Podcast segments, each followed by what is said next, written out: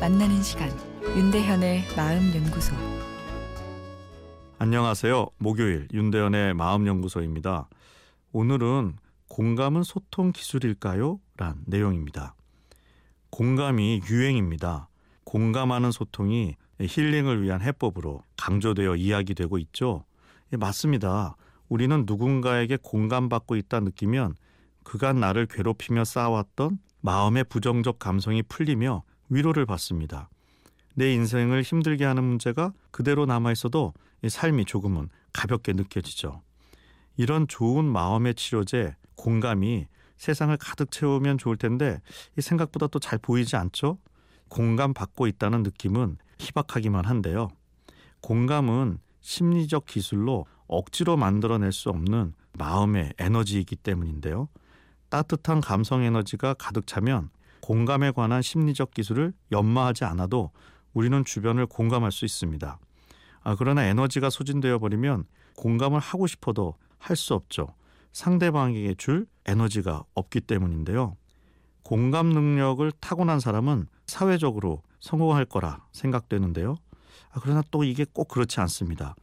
공감 능력이 좋은 것은 매우 좋은 일이나 그만큼 에너지 소모도 커서 잘 채워주지 않으면 그만큼 피로 증상도 빨리 오게 됩니다. 공감은 상대방의 고통을 내 고통처럼 느끼고 이해하는 매우 본질적이고 생물학적인 과정이죠.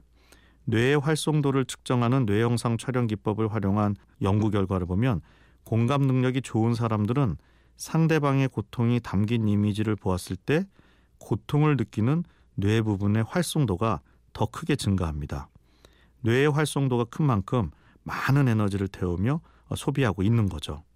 과거보다 사람 만나는 일이 피곤하신가요? 사람들에게 표현은 안 해도 속에서 짜증나고 울컥거리는 일이 잦아지셨나요?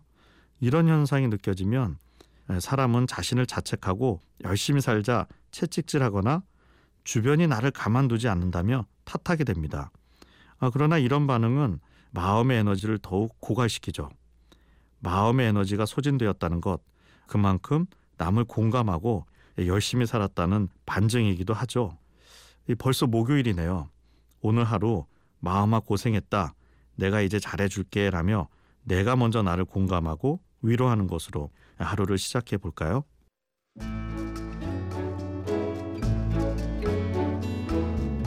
윤대현의 마음연구소 지금까지 정신건강의학과 전문의 윤대현 교수였습니다.